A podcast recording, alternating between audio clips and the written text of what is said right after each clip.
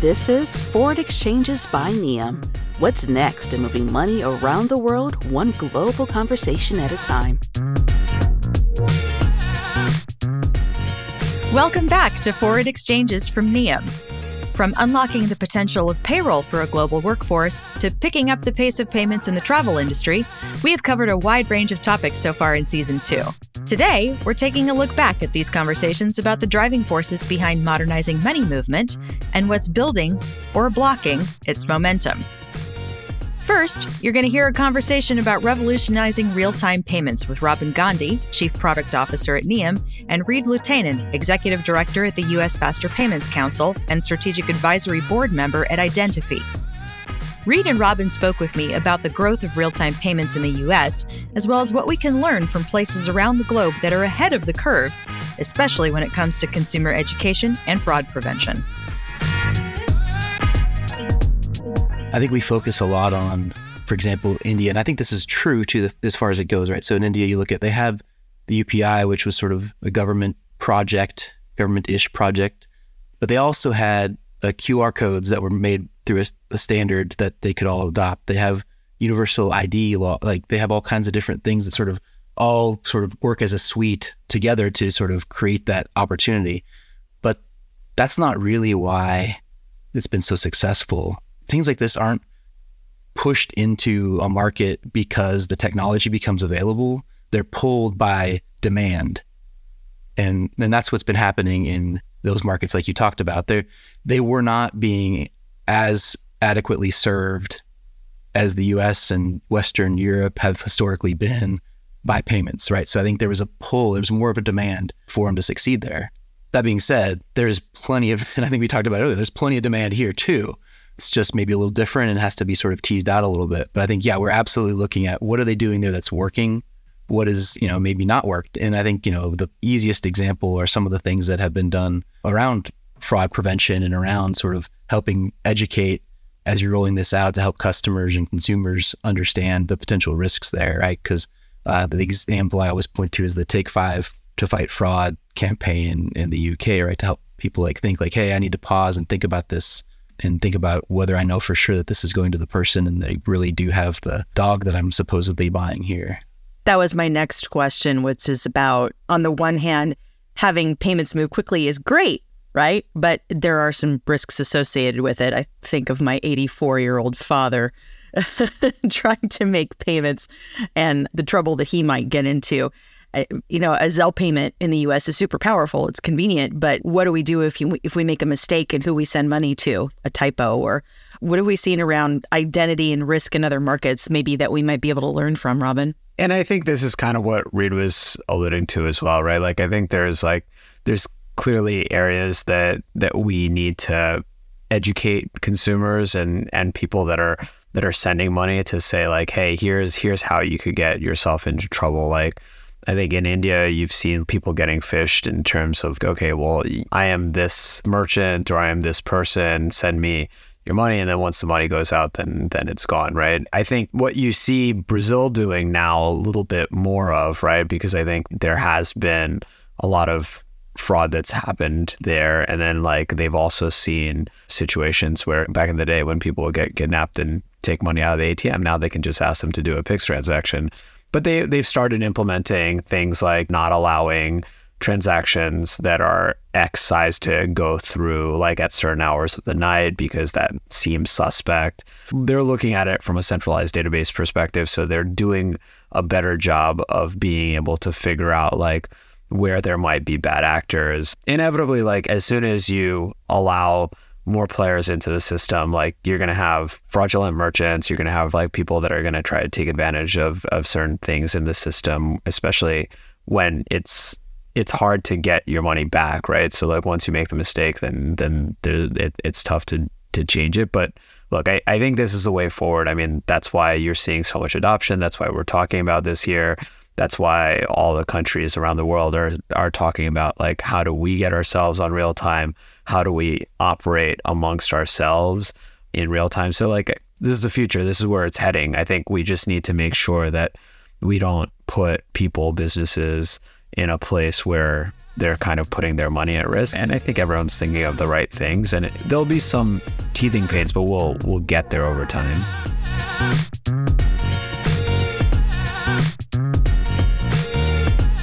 As complex as real time payments is, it sounds like we're practically there already, even if it sometimes doesn't always feel like it. Thanks to Reed and Robin for fighting the good fight for real time payments and for joining us this season. Another topic we explored this season was the historical underrepresentation of women in fintech. There have been strides to increase women in leadership positions and advance women's participation in money movement globally, but there's still a lot of work that needs to be done. Listen in to part of my conversation with Jill Docherty, VP of Customer Success for Europe at Nium, and Rasika Raina, Senior Vice President of Strategy and Transfer Solutions at MasterCard, on lifting up women in the fintech space.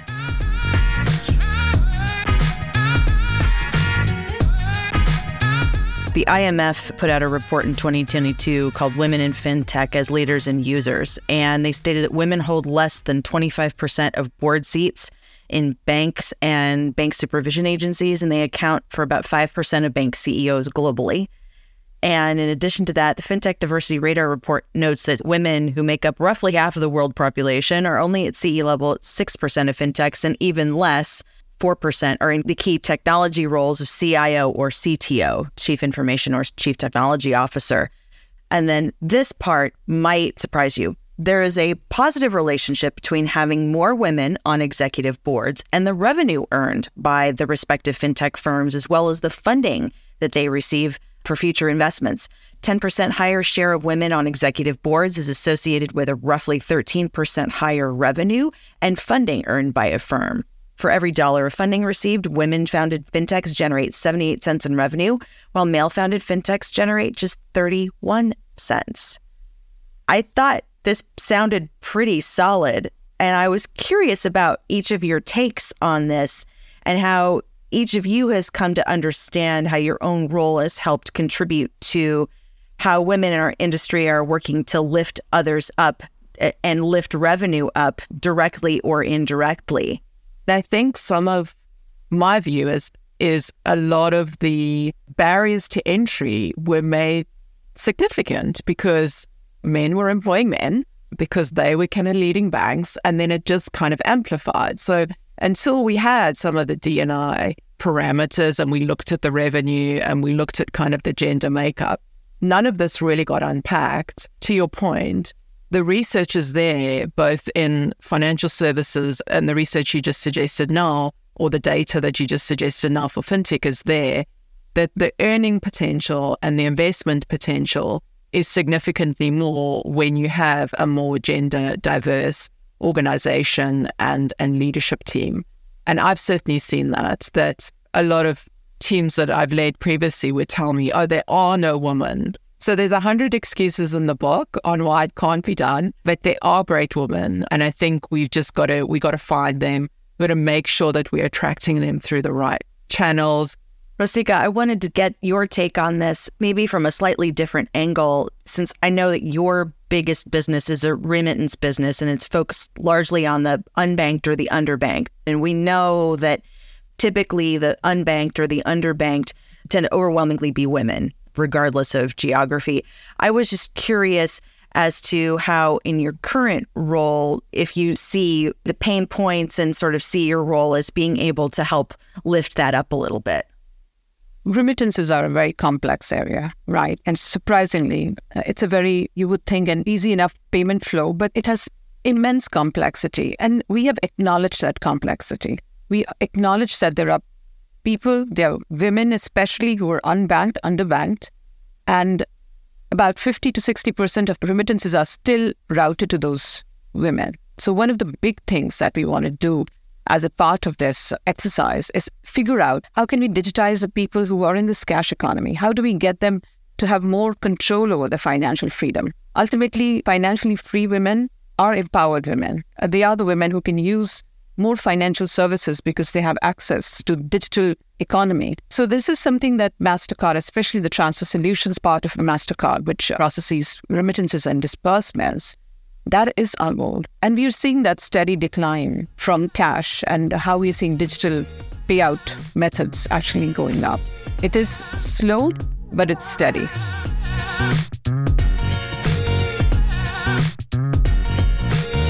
I love that we got to hear from two incredible women who make a difference in fintech by doing the hard work of driving opportunities for women in places where there previously weren't very many.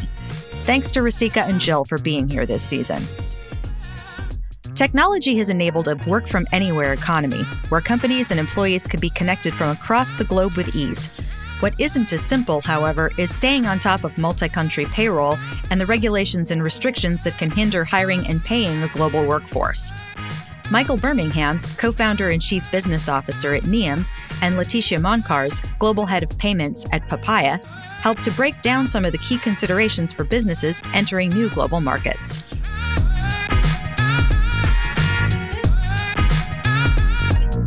The hiring process is complex no matter where you are and what you're doing. But when you go to hiring a global workforce, understanding the regulations around employment law, taxes, benefits, employee classifications, and how they get paid. Is it through ACH or direct to card mechanisms like a wallet? Really understanding the employee expectations while managing local compliance and laws.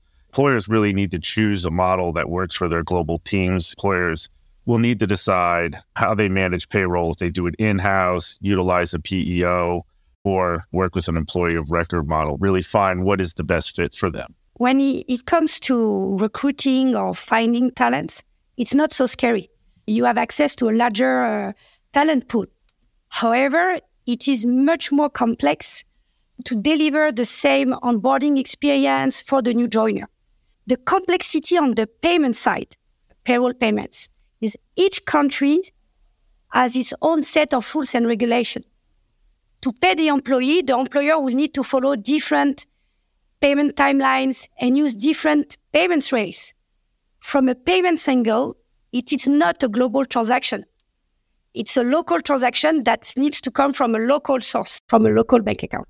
I agree. It is a local payment because people, these freelancers, employees, and contractors don't want to receive a foreign currency into their bank account and then have it exchanged at the bank and then receive all those fees. Making a local payment to an employee or a contractor or a freelancer they want to receive everything in local currency because all that conversion is happening before they receive their money and they know how much is coming in. When it's sent from a foreign currency and, converted at a bank, they really don't know how much they're going to receive and, and what fees are going to be attached to it. Because remote hiring has to go hand in hand with global payroll, Leticia, I'll start with you. How are you seeing that symbiosis play out in real time? There are two parts in the process. First is the calculation. Calculation from the workforce solutions, such as Papaya platform, calculation on the net salary, expenses, allowances. The second part is the payment. Payments in different jurisdictions, with different currencies, with different timelines. The first part of the process, we have the knowledge, we have local partners to always be on top of any new rules that can impact the calculation. For the second part, we have our own e-money license to avoid intermediary and to streamline the process. Access to real-time payments rails, to add also accounts validation to minimize the payments failure. The payment solution embedded in the platform, in the workforce management platform, is a game changer, making the end-to-end process uh, seamless. Michael, while remote global hiring has a lot of benefits attached to it, like access to this vast uh, pool of talent, it has some challenges as well, right? I imagine if it's so complex to hire across borders and time zones, the payments associated with it are just as complex. And what Leticia is describing to me sounds like it could ball up in a big mess really quickly. Paying the global workforce on time and in their local currency through their preferred method can be challenging for HR's teams and payroll providers since they have to deal like exactly right, like currency fluctuation, local laws and compliance, time zone differences, cultural and legal differences.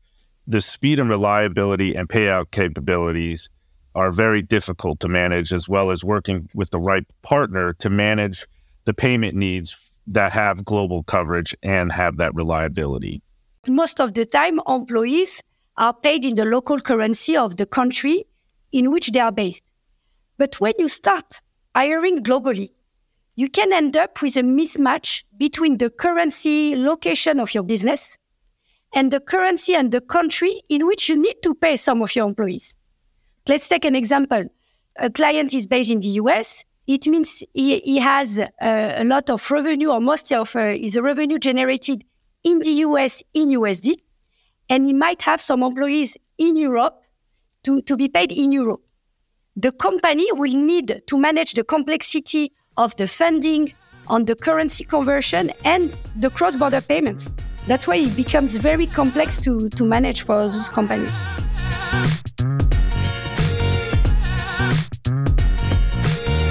Having been a cross border freelancer for some years myself, that conversation was one of my favorites because it helped me really contextualize the work that I do with Nium every day. Thanks to Leticia and Michael for being with us this season. So, our money is moving more efficiently across the globe, but what about when we want to travel? In my conversation with Spencer Hanlon, Global Head of Travel Payments at Nium, and Paul Van Alphen, Managing Director of the travel payment consultancy Up in the Air, we discuss the unprecedented challenges the travel sector has faced trying to keep up with the demands of the modern traveler. How do we get payments up to speed? Listen in.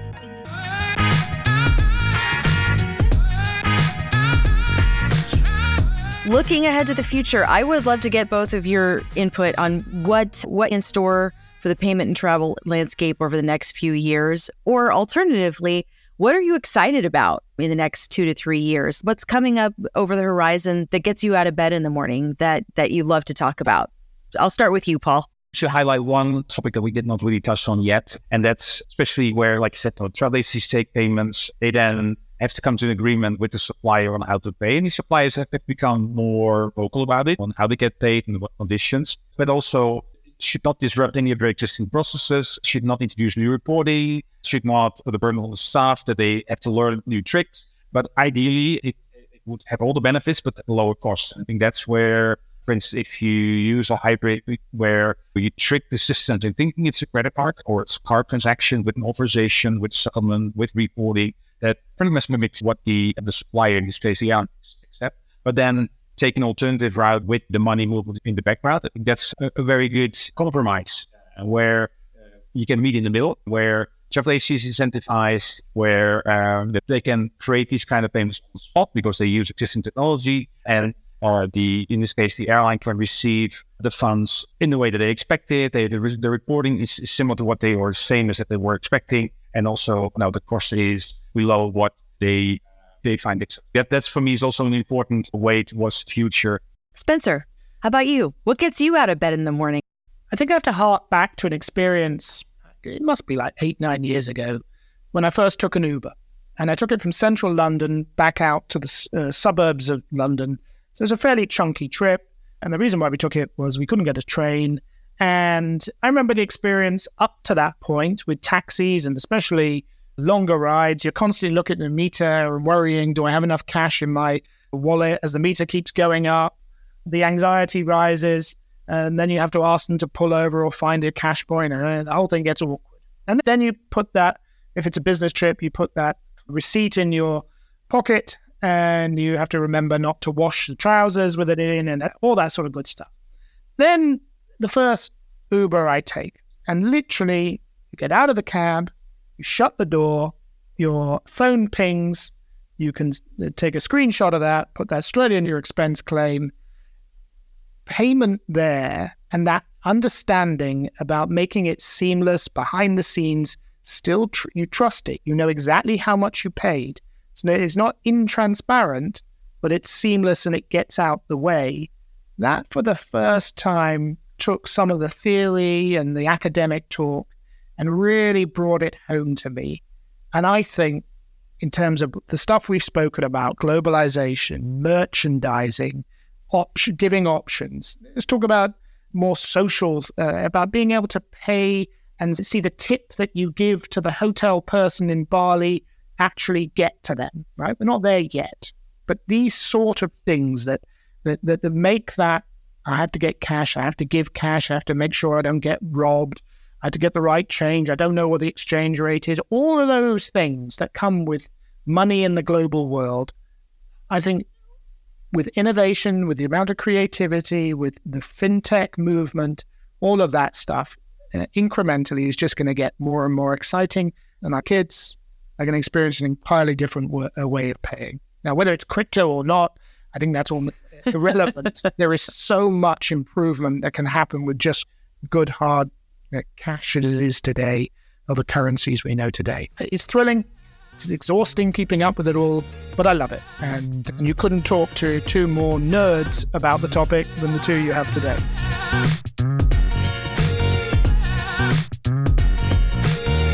Every time I travel internationally now, I think back to conversations like this with Spencer or his industry colleagues, and I'm always amazed at how I can actually see their work reflected in how travel payments are changing trip to trip and country to country, year to year. Thank you, Paul and Spencer, for joining me this season. Another dramatic shift in the global economy is the rise of online creators, a multi billion dollar industry that's only going to keep growing. With such a large chunk of money being paid out to creators, why are businesses still having trouble paying creators on time and in the correct amounts? Max Lehman, SVP of Business Development at Nium, and Kristen Nino de Guzman, founder at Clara, joined me to discuss where folks are stumbling and how tech innovations can help businesses succeed in the creator economy.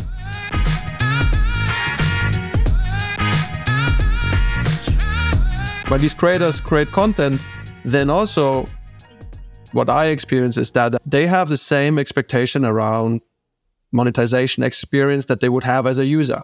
So if, if you're on Netflix, Spotify, Uber, or in fact on any e-commerce platform, you would expect that the transaction goes through in real time, at least in a couple of seconds. So as a creator, you also you want to be settled in, in real time and, and not wait for several days. And that's sometimes the other sort of uh, the challenge that I see when you are a global platform and you work with creators.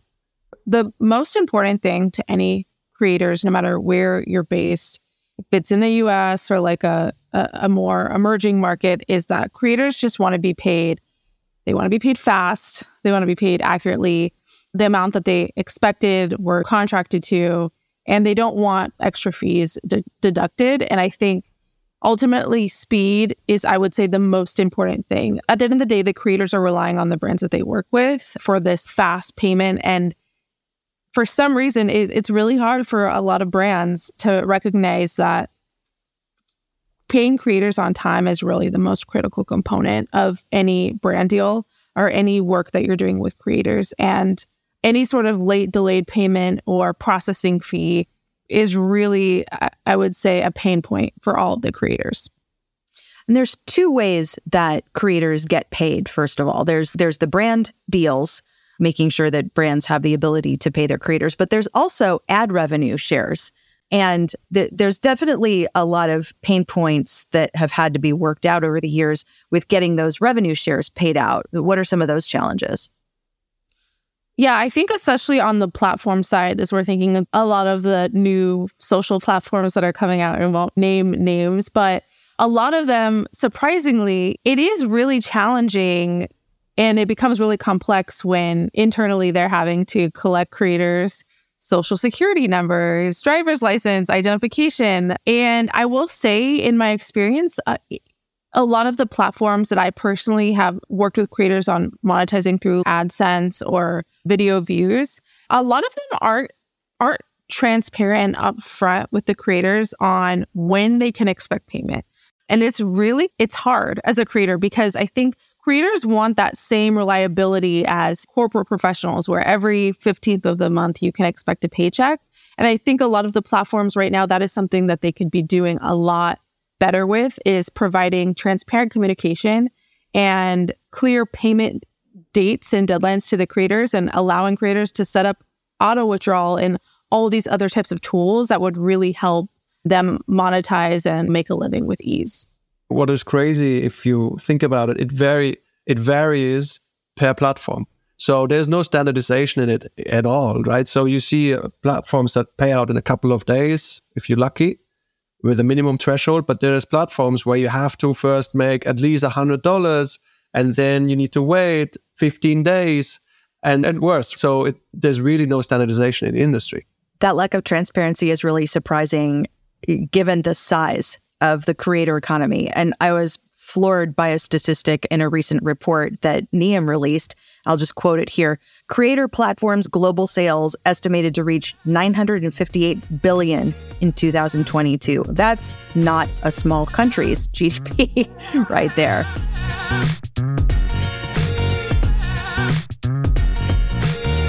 It's amazing to me how the creator economy, specifically the payment side, has evolved since I first began working with web creators over 15 years ago. Kristen and Max's work has an outsized and incredibly positive impact on how creators get paid now, which is a great thing. Thanks for being here this season, Kristen and Max. That is all the time that we have today. I hope you've enjoyed taking a look back at this season of Forward Exchanges so far, because I know I have. I want to say another thank you to all of our guests who have joined us this season and to you for listening. Make sure to leave us a review if you've been liking the show, and be sure to subscribe so you never miss a new episode. Check us out at nium.com slash forward exchanges or wherever you've listened to podcasts. I'm Siobhan O'Neill Schwenk, and this has been Forward Exchanges from Nium.